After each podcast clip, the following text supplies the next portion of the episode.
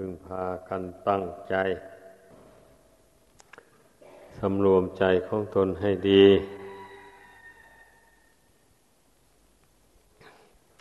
ไม่มีกิจการงานใดที่จะสำคัญไปกว่าการอบรมฝึกขนดวงจิตอันนี้ข้อดวงจิตนี้เป็นใหญ่เป็นประธานแก่ร่างกายหรือว่าจะว่าแก่โลกอันนี้ก็ว่าได้หากไม่มีจิตดวงนี้แล้วก็คล้ายๆกับว่าไม่มีอะไรในโลกนี้เพราะไม่มีผู้รับรู้เหตุที่มันจะเป็นโลกขึ้นมาหรือเป็นมนุษย์เป็นชาติขึ้นมาได้ก็เพราะอาศัยดวงจิตดวงนี้แหละดวงจิตดวงนี้มันเกิดขึ้นมาแต่เมื่อไรแม้พระพุทธเจ้าก็ไม่สามารถจะยังรู้ได้พระญาณของพระพุทธเจ้าแท้ๆก็ยังทบทวนคืนหลังไปไม่ได้เลยแต่ไม่ทราบมันเกิดขึ้นมาตั้งขึ้นแต่เมื่อใดดังนั้นพระองค์จึงทรงตรัสว่าวัฏฏะสงสารนี้เบื้องต้นไม่ปรากฏว่างั้นอันนี้มีอยู่ในตำราจริงๆแต่เบื้องปลายปรากฏเบื้องต้นนั้นหมายความว่าความเกิดขึ้นเป็นขึ้นแห่งดวงจิตอันนี้นะพระญาณของพระองค์ก็ไม่ปรากฏเลยพระองค์วันที่พระองค์จะตรัสรู้นั่นนะพระองค์จึงมาจับเอาปัจจัยของชีวิตนี่พิจารณาไปโดยลำดับได้แก่ปัจจัยการสิบสองคือว่าเพราะมีอวิชชา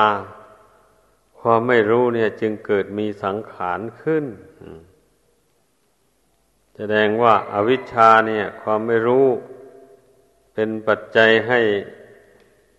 เกิดเป็นสัตว์เป็นบุคคลอะไรต่ออะไรขึ้นมาหมายความว่าอย่างนั้นพระองค์มาจับเอาดวงจิตที่ไม่รู้นี่นะอ่าถึงได้มาเที่ยวเกิดเที่ยวตายเสวยสุขเสวยทุกข์อยู่ในโลกอันนี้โลกอันนี้ก็หมายเอาขันธ์ห้านี้แหละ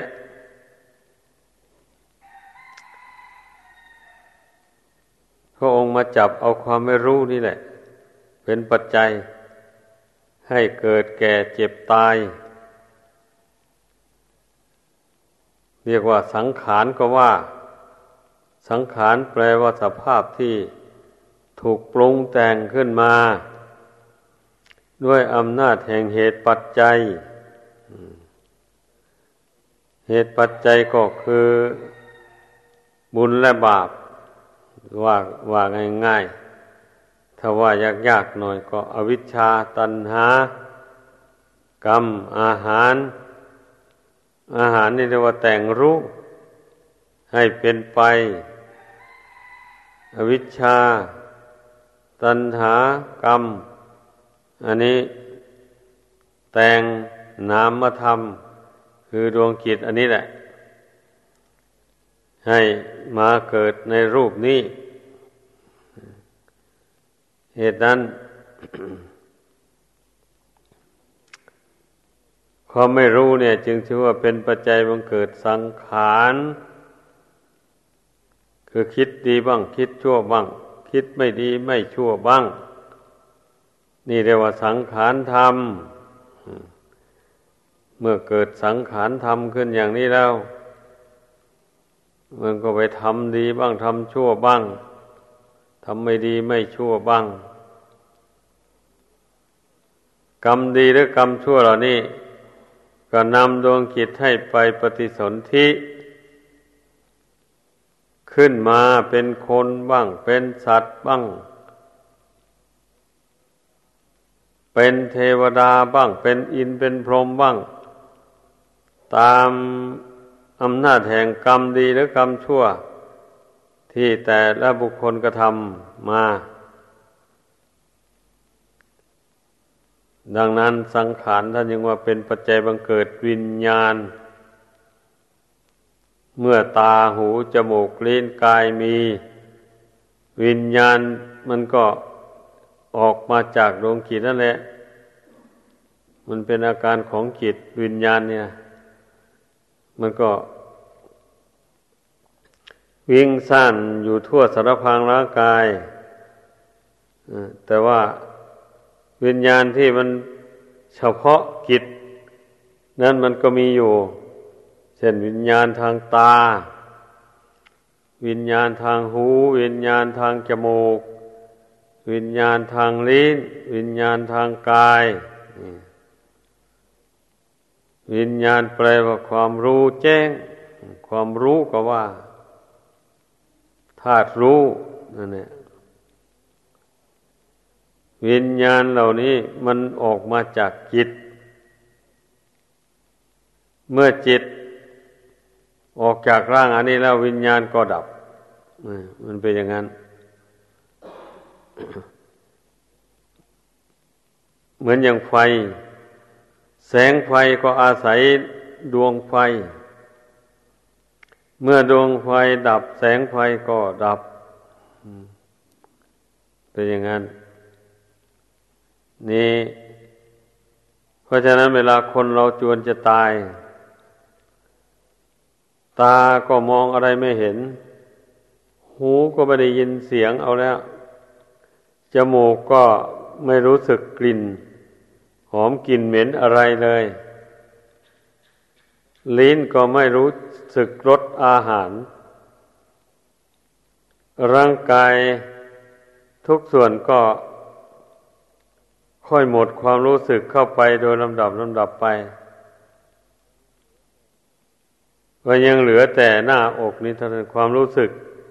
ในเวลาที่จิตยังไม่ออกจากร่างนี้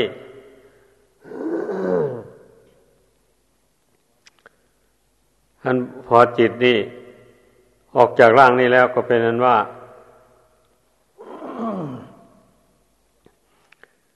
เย็นเฉียบไปหมดทั้งตัวเลยบัดนี้อันนี้แหละความเป็นมาแห่งสังขารวิญญาณนามรูปนะ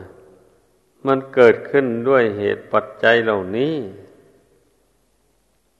เมื่อมีนามมีรูปแล้วก็มีอายตนะมีตาหูจมูกลิ้นกาย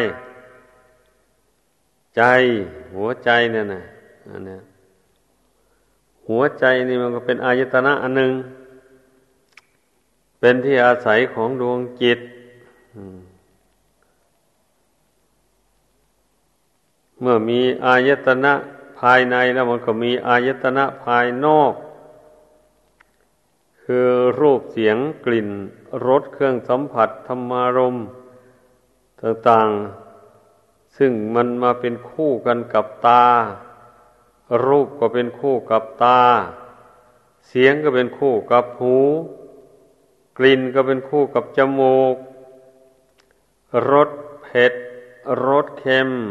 รสหวานรสเปรี้ยวต่างๆวันนี้ก็เป็นคู่กับลิ้นสัมผัสคือความเย็นความร้อนความอ่อนความแข็งอะไรวันนี้ก็เป็นคู่กับร่างกายกายนี่เมื่อมีวิญญาณมาอาศัยอยู่ทั่วไปแล้วก็อะไรมาถูกต้องมันก็รู้ทั้งนั้นเลยอันนี้แหละท่านเรียกว่าสัมผัสเป็นปัจจัยบังเกิดเวทนาเมื่อมันมีรูปแล้วก็มีจิตวิญญาณอาศัยอยู่ในรูปนี้แล้วก็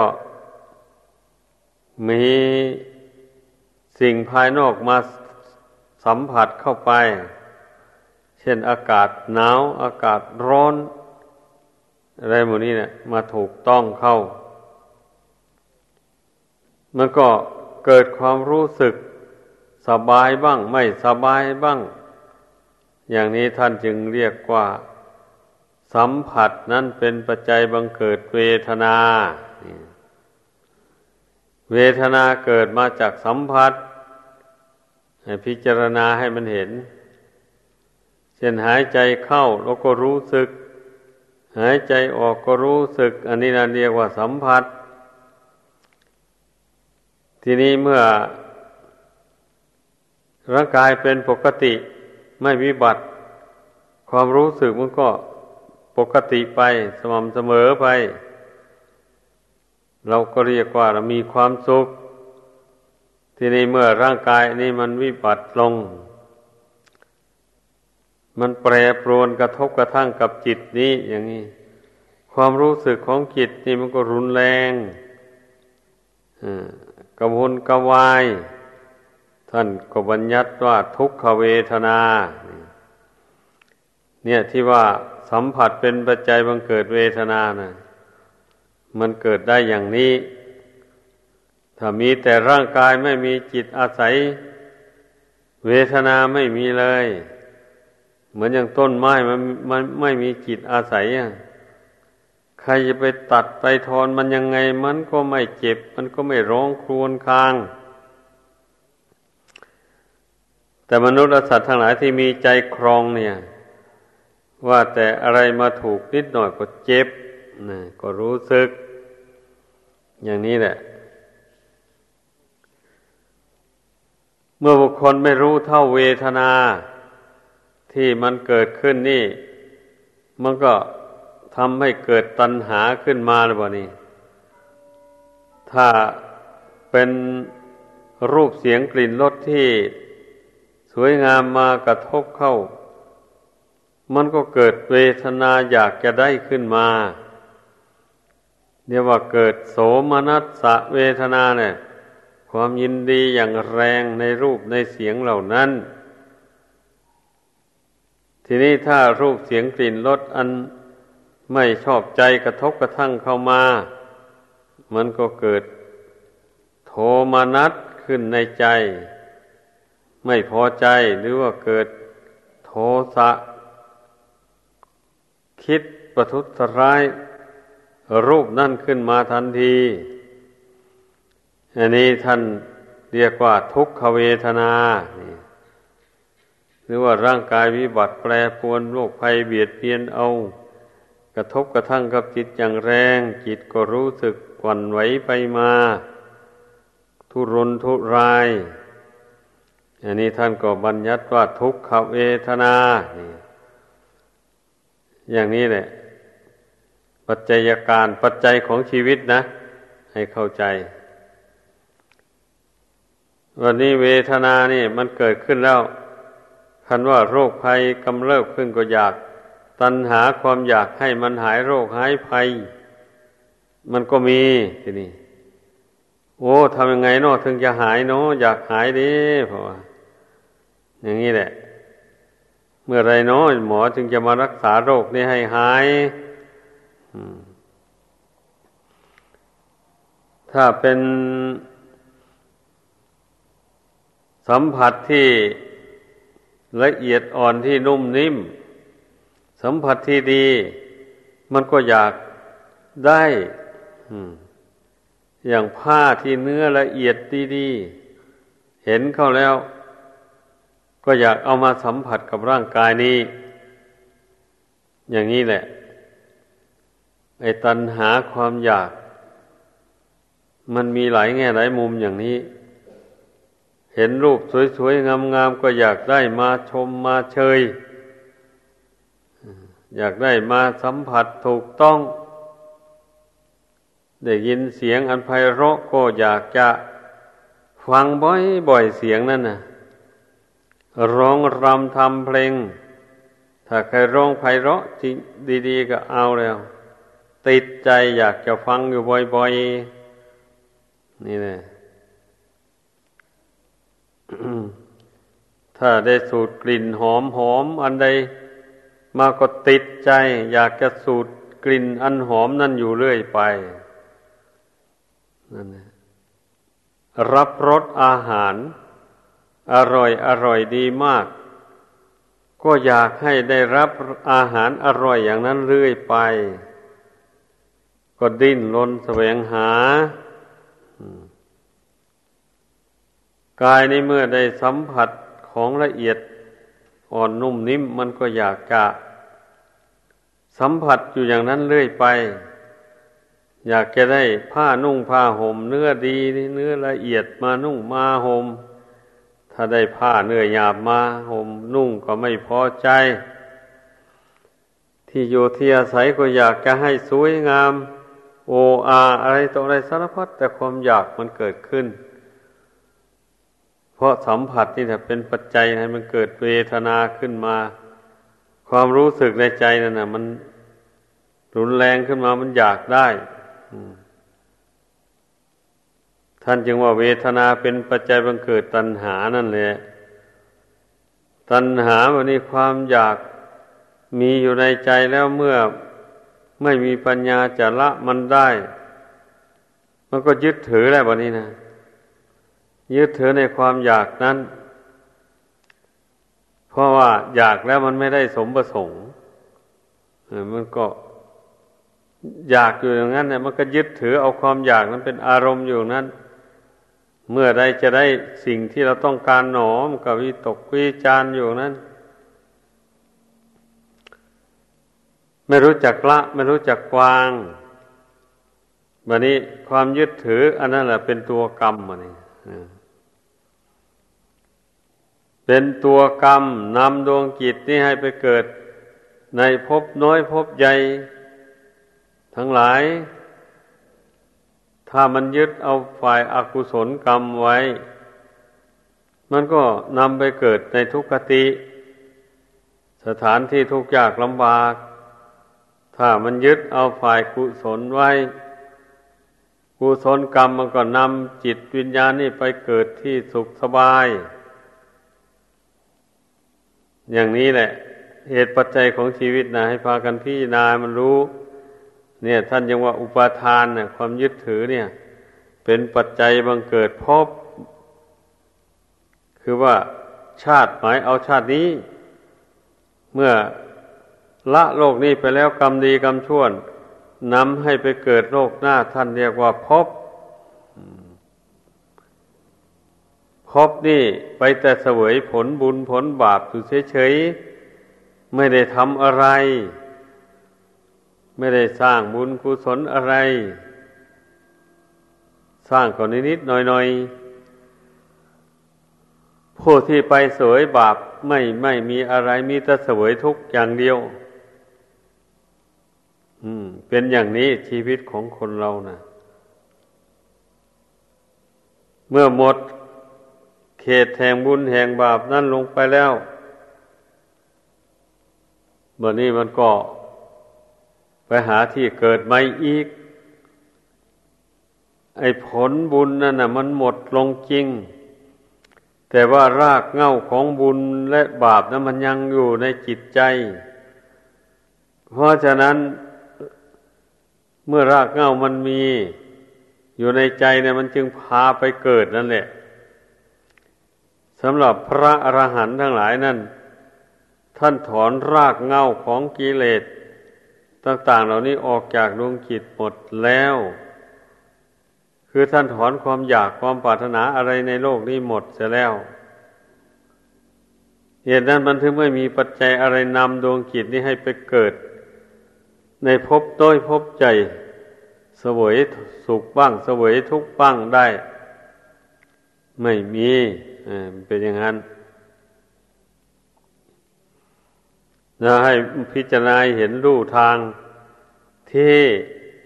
เราจะพ้นจากทุกข์อันนี้นะก็เพราะมาเพ่งพิจารณาปัจจัยของชีวิตเหล่านี้แหละให้รู้ให้เข้าใจเมื่อไปถึงตรงที่ผัดผัสสะนั่นแหละก็ไปเพ่งให้รู้เท่าผัสสะความ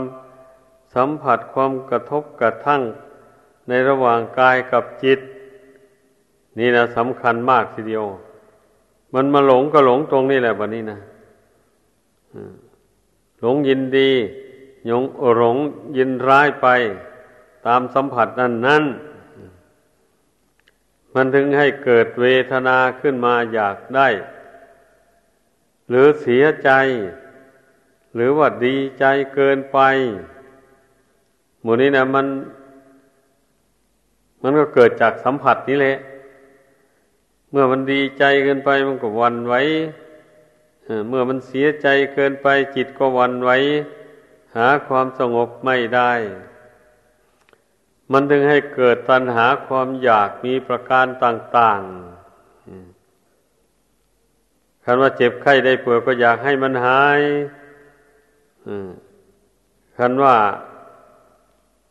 ใครมาทำให้มาเบียดเบียนข่มเหงตน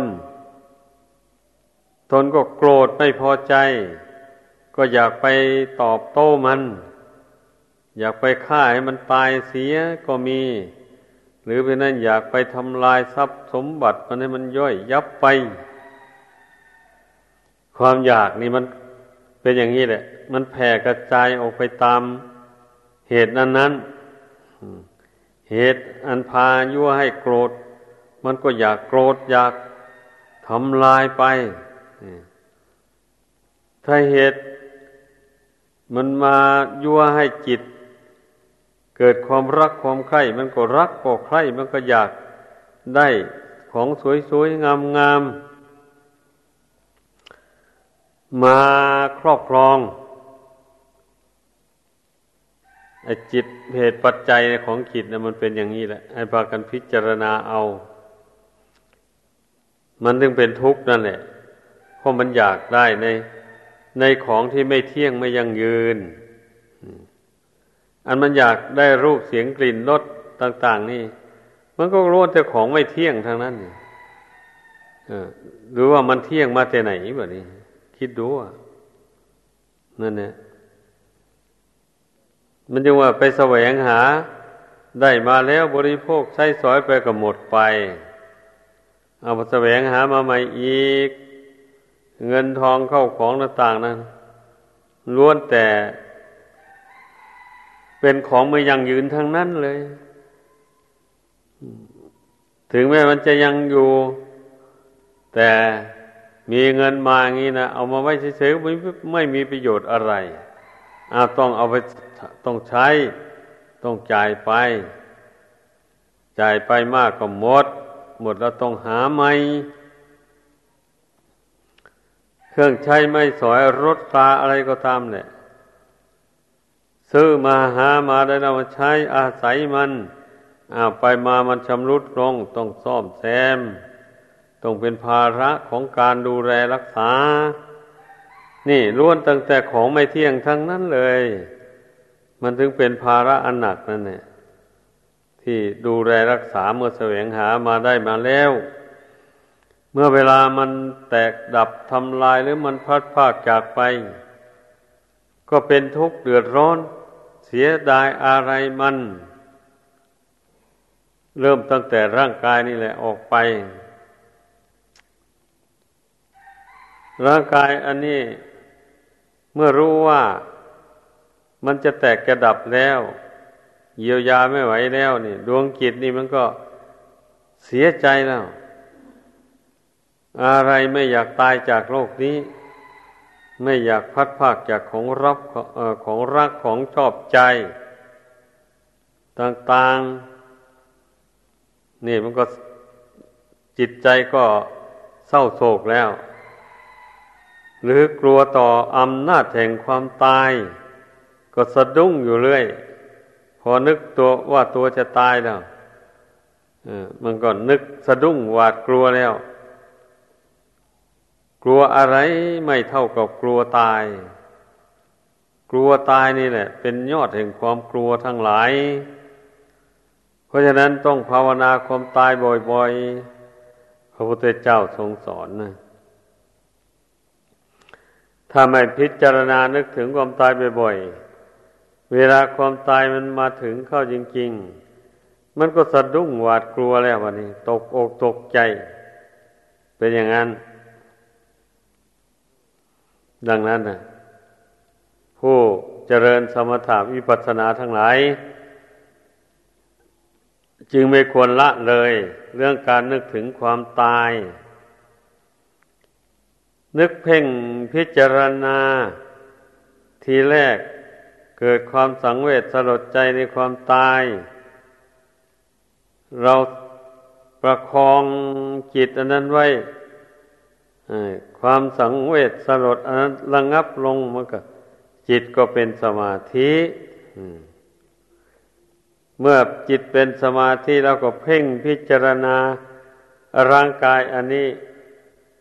มันก็เห็นแต่เป็นเพียงว่าธาตุสี่ดินน้ำไฟลมเท่านั้นประชุมกันอยู่อาศัยบุญกรรมบาปกรรมนำจิตนี้มาอาศัยนะรูปกายอันนี้อยู่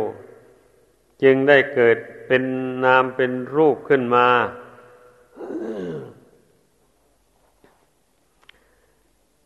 เมื่อบุญบาปที่มันมาตกแต่งรูปนามนี้ให้หมดลงเมื่อใดรูปนามนี้ก็ตั้งอยู่ไม่ได้ต้องแตกดับทำลายลงเมื่อเพ่งพิจารณาดูอย่างนี้มันจึงมองเห็นได้ว่าไม่มีสัตว์ไม่มีบุคคลตายคำว่าตายสมมุติเอาเฉยๆถ้าถ้าพูดให้ตรงตามความเป็นจริงแล้วก็หมายความว่าธาตุสี่ขันธ์ห้านี่มันกำลังจะแตกจะดับอยู่มันไม่มีบุคคลจะแตกกระดับเมื่อวิปัสสนาบังเกิดขึ้นแล้วมันก็ลบสมมุตินั่นทิ้งออกไปสมมุติที่ว่าสัตว์ว่าบุคคลนั่นนะแล้วก็ลบทิ้งออกไปอย่างนี้แหละเมื่อมันมองเห็นจะเป็นแต่เพียงว่าธาตุดินธาตุน้ำธาตุไฟธาตุลมเฉยมันกำลังแกแตกกระดับเช่นนี้มันก็ไม่สะดุ้งตกใจกลัวอะไรแหละก็มันมันเป็นแต่เพียงธาตุดินนี่ธาตุน้ำไฟลมมันแตกกระจายออกจากกันเฉยๆมันไม่ใช่เราเราไม่มีอยู่ในขันธ์ห้าขันธ์ห้าไม่มีอยู่ในเราเราไม่ได้เป็นขันธ์ห้าขันธ์ห้าไม่ได้เป็นตนตนไม่ได้เป็นขันธ์ห้านี่ความรู้โดยความเป็นจริงอย่างนี้เนี่ยเป็นคุณธรรมของพระโสดาบันพระโสดาบันท่านเกิดความรู้ความเห็นขึ้นมาอย่างนี้แหละท่านจึงได้บรรลุโสดาบันหมายความว่าจิตตกไปในกระแสแห่งพระนิพพานแต่ยังไม่ถึงพระนิพพานโดยแท้แต่หากตกไปในกระแสแห่งพระนิพพานเป็นอย่างนั้นเมื่อจิตตกไปในกระแสพระนิพพานแล้วไม่มีทางที่มันจะหมุนเวียนไปหาที่เกิดอื่นๆจะไปหมายจะไปสู่ทุกขตินะไม่มีมันเป็นอย่างนั้นมีแต่จะบำเพ็ญเจริญสมถะวิปัสสนาหรือว่าบำเพ็ญบุญกุศลล้วนๆอย่างเดียวบาปไม่มีบาปไม่พระโสดาบันไม่ทำบาปเลยทั้งหน้าทำแต่บุญกุศลเจริญภาวนาทำอินทรีย์ให้แก่กล้าไปโดยลำดับนี่ท่านไม่หวนไปกลับไปทำบาปอีกแล้วพระโสดาบันจะไปฆ่าสัตว์ไปลักทรัพย์สมบัติผู้อื่นมาเป็นของตนก็ดีไปเล่นชู้จากเมียจากผัวอะไรก็ดีไปใช้กล่าววาจาโกหกพูดส่อเสียดพูดคำหยาบด่าพ่อล่อแม่ผู้อื่นด่าโคตรด่าวงอะไรหมดนี่ ไม่มีพระโสดาบันท่านจะไม่พูดอย่างนั้นเลยพูดโกหกอย่างนี้ก็ไม่มีพระโสดาบันท่านจะไม่ดื่มเหล้าเมาสุรากัญชายาฝิ่นเฮโรอีนท่านมองเห็นแล้วว่าสิ่งเหล่านี้ล้วนแต่เป็นโทษทั้งนั้นไม่มีคุณเลยเห็นด้วยปัญญาอันยิ่งตามที่พระพุทธเจ้าทรงแสดงไว้ทรงบัญญัติห้ามไว้พระโสดาบันท่านเห็นตามคำสั่งสอนของพระพุทธเจ้าด้วยปัญญาอันยิ่งเหตุดังนั้นท่านจึงละบาปเหล่านี้ได้เด็ดขาดไปเลยดังนั้นน่ะพุทธบริษัททั้งหลายเมื่อได้ฟังอุบายธรรมะนี่แล้วก็พึ่งพากันจดจำเอาอุบายธรรมะเหล่านี้ให้ได้แล้วก็เจริญสมถะวิปัสสนาโดยยกเอาปัจจัยของชีวิตนี่มาพิจารณาดังที่แสดงให้ฟังมานี่แหละให้มันรู้มันเข้าใจ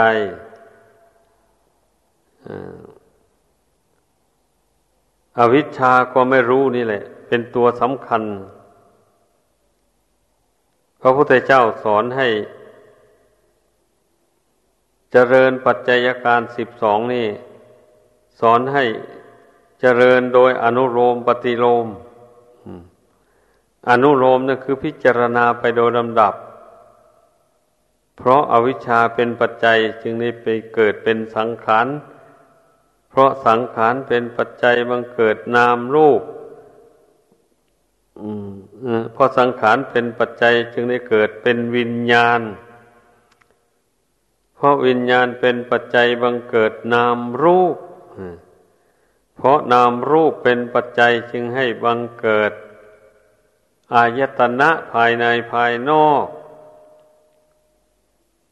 คืออายตนะภายในได้แก่ตาหูจมูกลิ้นกายใจอายตนะภายนอกได้แก่รูปเสียงกลิ่นรสเครื่องสัมผัสธรรมารมณ์นี่ทีนี้อายตนะนี่ทั้งสองหมวดนี่แหละกระทบกันเข้าจึงเป็นปัจจัยบังเกิดสัมผัสนี่ทีนี้สัมผัสนี่เมื่อมันสัมผัสกันเข้าแล้วมันทำให้เกิดวิญญาณความรู้ขึ้นมารวมธรรมสามประการนี้เรียกว่าผัสสะคือความถูกต้องเมื่อเกิดความรู้สึกขึ้นมาเนี่ยรู้สึกว่าร้อนจัดหนาวจัดรู้สึกว่าเจ็บมากปวดมากอะไรหมดนี่นะขึ้นนี่แหละสัมผัสอันนี้เป็นปัจจัยบังเกิดเวทนาเนี่ยเพราะเวทนาเป็นปัจจัยบังเกิดตัณหาเพราะตัณหาเป็นปัจจัยบังเกิดอุปาทานเพราะอุปาทานเป็นปัจจัยจึงให้บังเพราะอุปาทานเป็นปัจจัยจึงให้บังเกิดภพเช่นไปเกิดนรกไปเกิดสวรรค์อย่างนี้นะเกิดพรหมโลกนี่เนี่ยท่านเรียกว่าภพอันนี้นะเพราะภพมีบุคคลยังยังพ้นจากภพไปไม่ได้เมื่อหมดบุญหมดกรรมในภพนั้นแล้วเอ้าก็จิตวิญญาณนี่ก็ไปเที่ยวเล่ไปหาเกิดใหม่อีกท่านก็บัญญัติว่าชาติ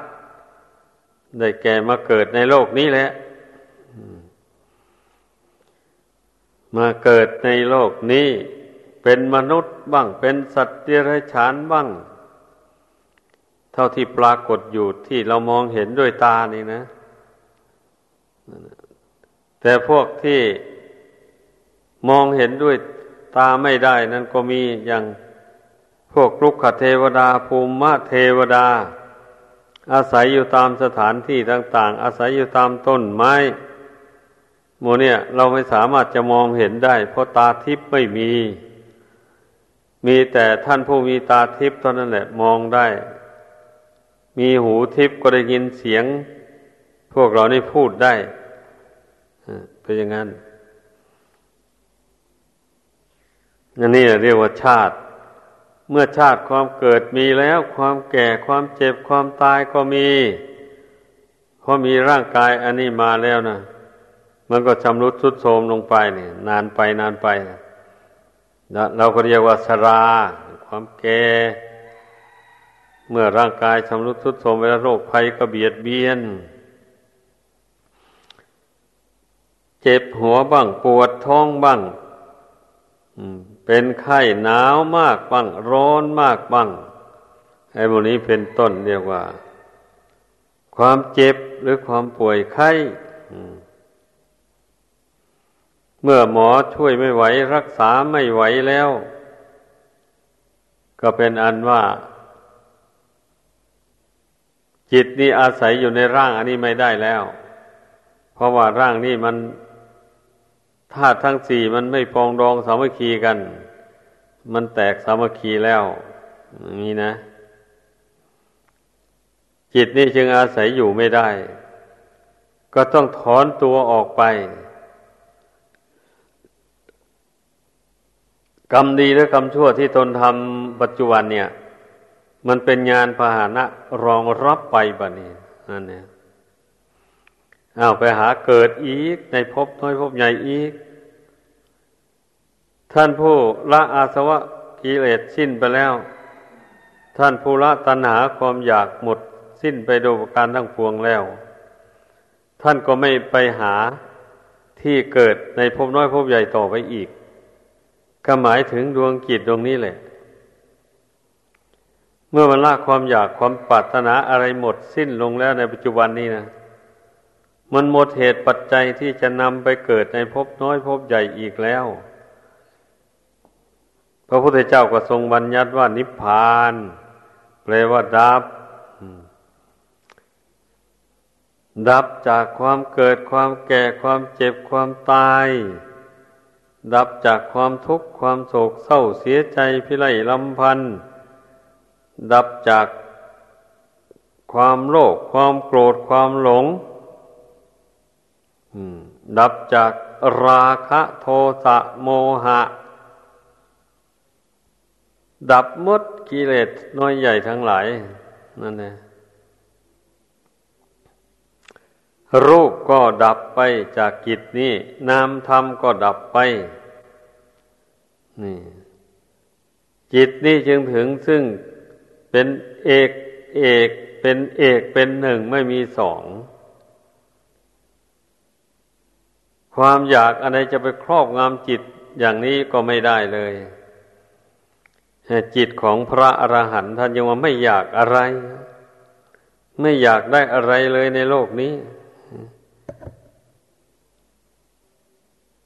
อาศัยก็สักว่าแต่อาศัยอยู่เท่านั้นร่างกายอันนี้แต่พระพระอรหันต์ทั้งหลายท่านไม่ได้ถือว่าของตัวของตนนี่แต่ตรงกันข้ามกับคนธรรมดาสามัญ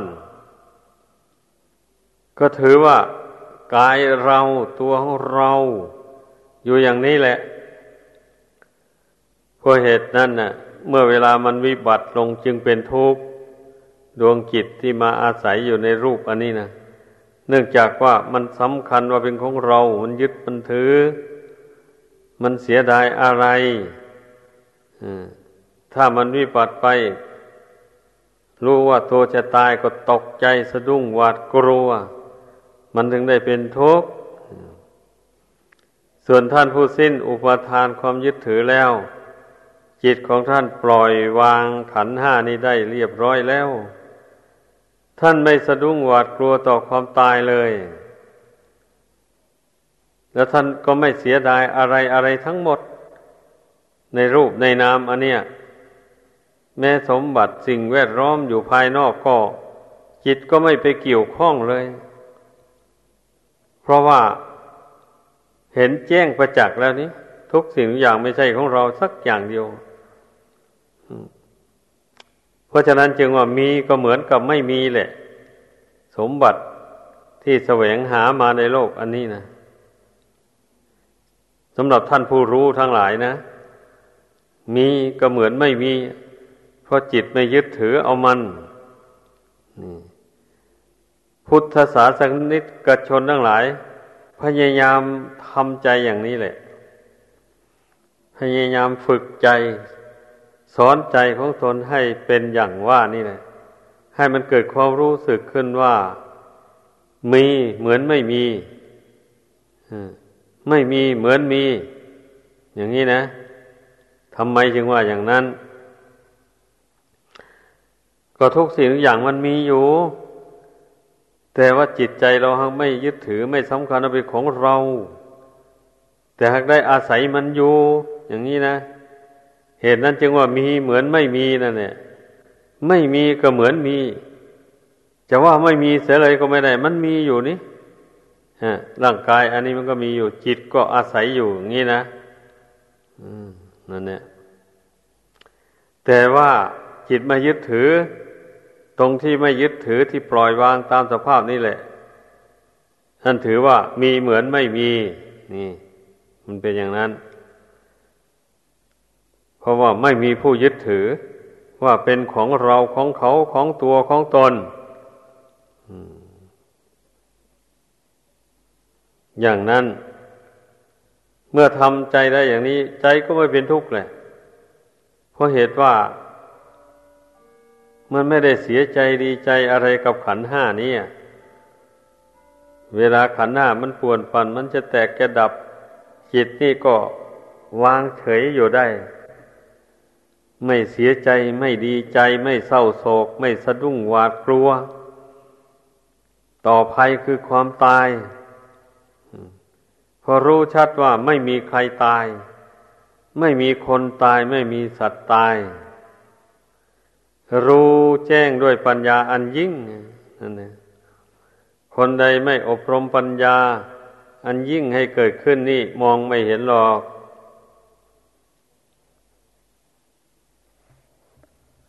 มองไม่เห็น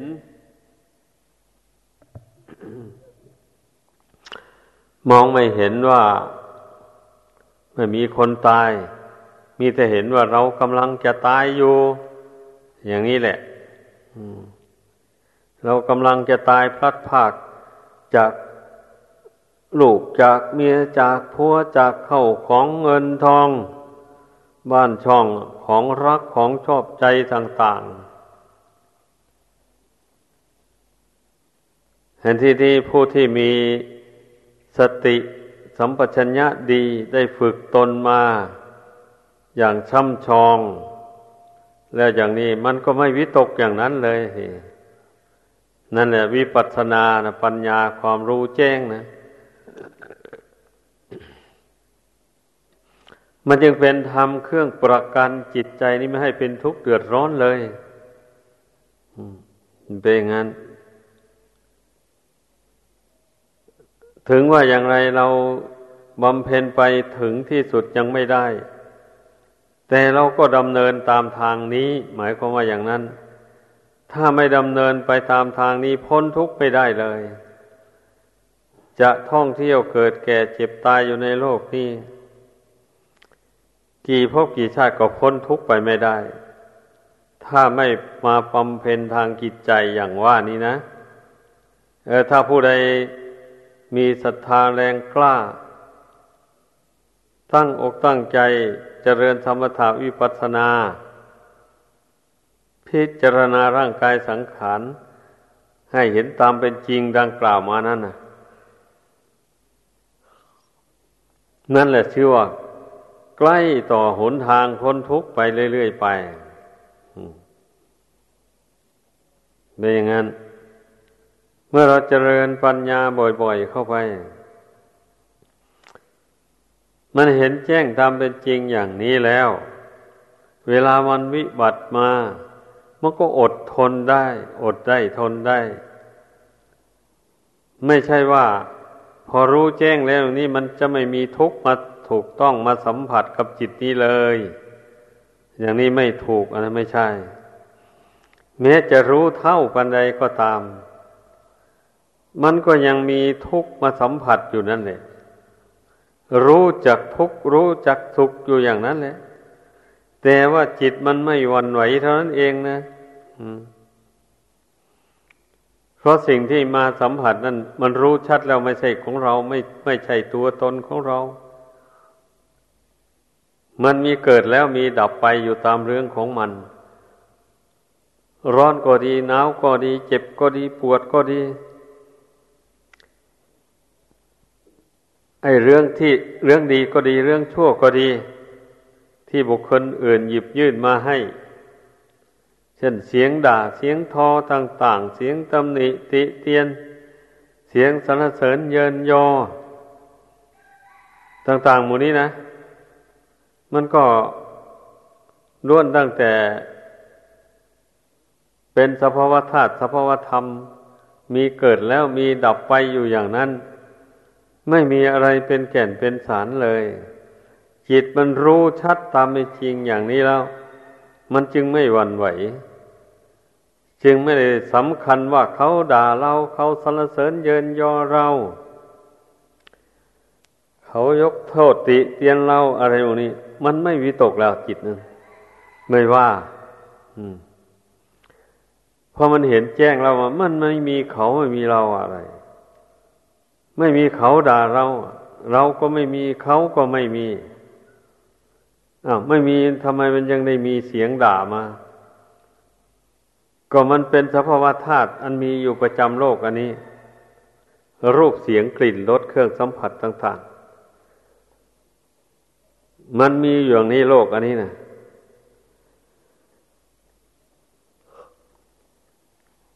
เมื่อมันมีอยู่เนี่ยไอ้ดวงจิตดวงเนี่ยมันไม่รู้เท่ามันไม่ปรงไม่วางมันยึดถือมันเป็นตัวกรรมตัวกรรมนั่นแหละนำดวงจิตมาเกิดอีกมาอาศัยโลกอันนี้อยู่อีกอย่างนี้เหตุนั้นมันจึงได้พบกับดีกับชั่วกับสุขกับทุกข์อะไรอยู่ในโลกอันนี้นะก็โลกนี้มันเป็นอยู่อย่างนี้แต่ดวงจิตนี่ไม่รู้แจ้งแล้วก็มาเกิดกับมัน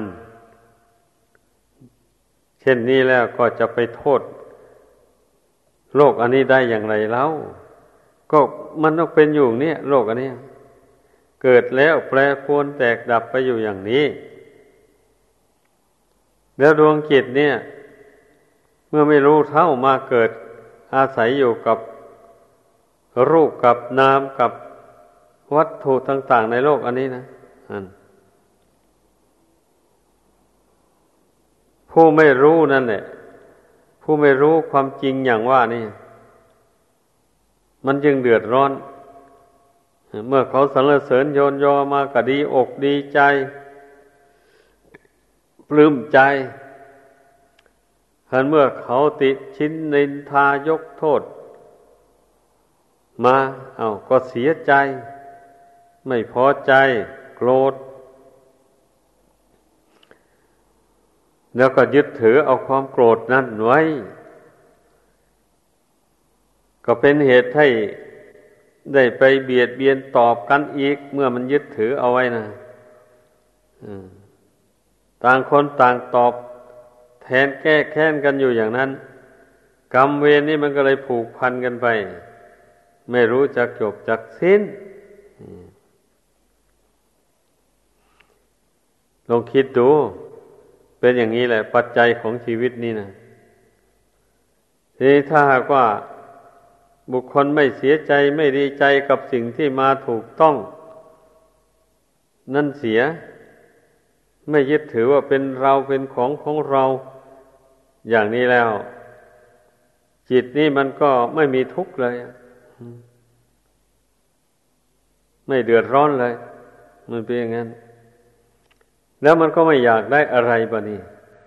พอมันเห็นแจ้งโดยปัญญาอะไรอะไรก็ไม่มีสาระแก่นสารทุกอย่างก็ไม่มีแก่นมีสารอะไรเลยอย่างนี้นะมันก็หายอยากหายหิวเลยจิตเนี่ย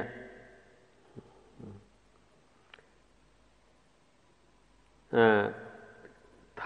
ำก็สักว่าแต่ทำพูดก็สักว่าแต่พูดไม่มีความหมายอะไรกินก็สักว่าแต่กินนอนก็สักว่าแต่นอนไม่ไม่มีความหมายอะไรสำหรับผู้รู้แจ้งเห็นจริงมีแต่รู้เท่าไอ้ความเป็นไปของนามของรูปของสรรพสิ่งต่างๆนี้อยู่เรื่อยไปอยู่ตามรู้เท่าตลอดไป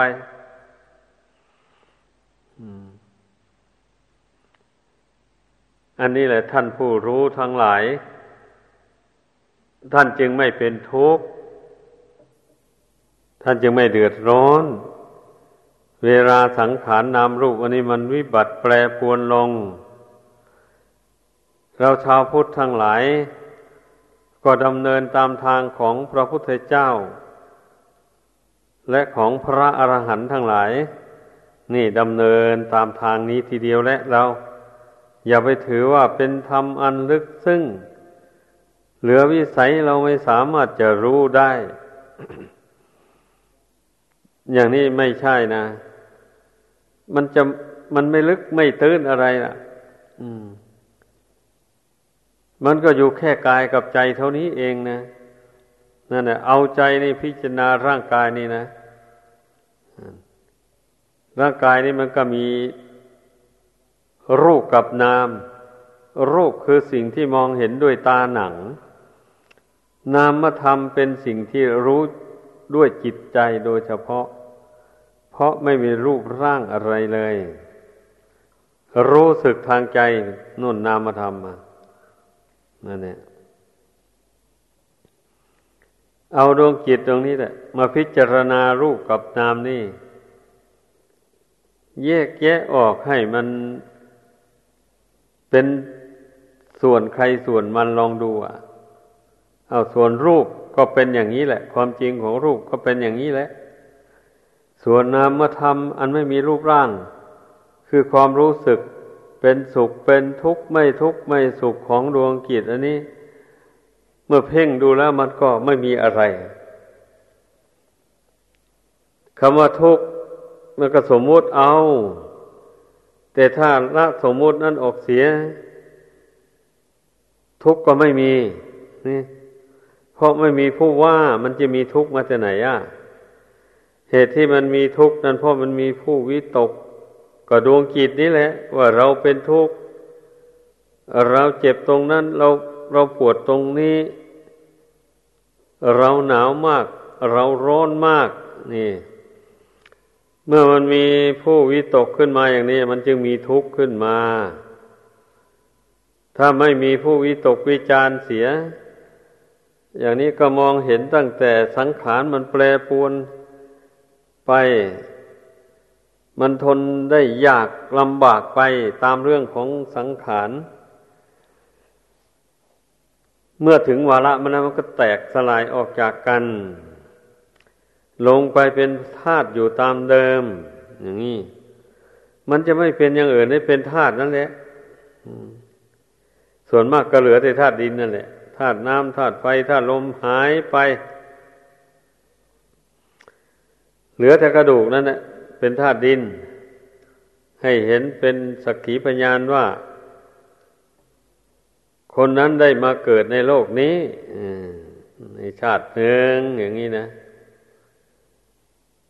เมื่อยังไม่พ้นจากความเกิดนี่ตราบใดอยู่มันก็ต้องสมมุติกันว่าอยู่อย่างนี้แหละเพราะฉะนั้นนะพิจารณาให้มันเห็นโทษแห่งความยึดมั่นถือมั่นนี่เป็นสิ่งที่น่าเบื่อน่าหน่ายจริงๆนะน่าเบื่อน่าหน่ายจริงๆดังนั้นอย่าไปอันนี้มัน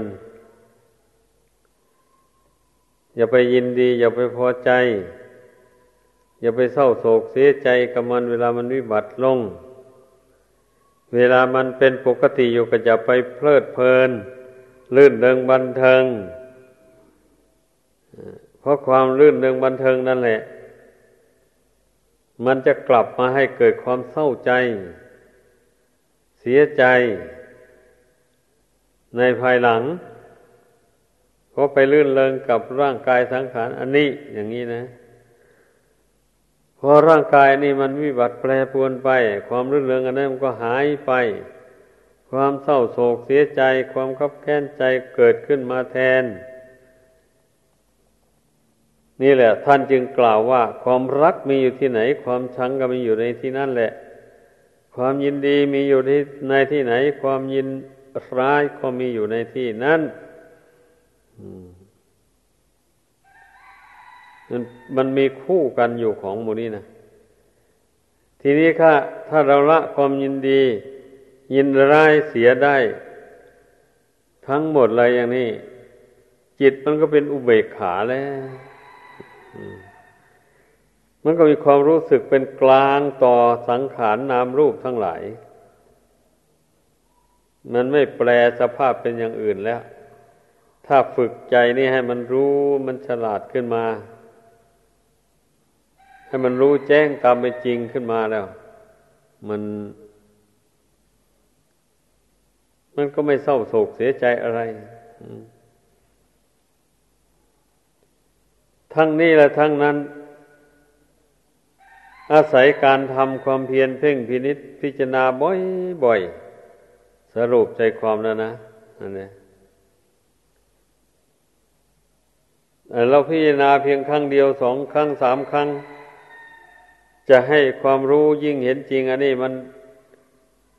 ยั่งยืนอยู่ในภายในนี่ตลอดไปยังไม่ได้ไม่ได้ต้องต้องพิจารณาโดยอนุโลมปฏิโลมอย่างที่แสดงมาแล้วแต่เบื้องต้นนั่นแหละพิจารณาไปพิจารณาย้อนกลับย้อนกลับมาหาอวิชชาพี่ความไม่รู้อะไรไม่รู้จิตนี่แหละไม่รู้อ่ะนี่ถ้าจิตรู้ล่ะเป็นยังไงบัดนี้ถ้าจิตมันรู้แจ้งแล้วมันก็มองเห็นแล้วว่าทุกสิ่งไม่มีสัตว์ไม่มีบุคคลไม่มีตัวตนเราเขาอยู่ในนี้มีแต่สภาวะธาตุสภาวะธรรมอาศัยกันอยู่เมื่อหมดเหตุปัจจัยแล้วมันก็แตกดับลงไปเท่านั้นเองนะเนี่ยอันนี้เรียกว่าพิจารณาโดยปฏิโลมนะถอยกลับเข้ามาหาจิตแล้วก็อยู่เท่านั้นแหละแล้วก็สงบอยู่ก็รู้ทำความรู้แจ้งอยู่เป็นปกติอยู่นั้นตามเป็นจริงดังแสดงมา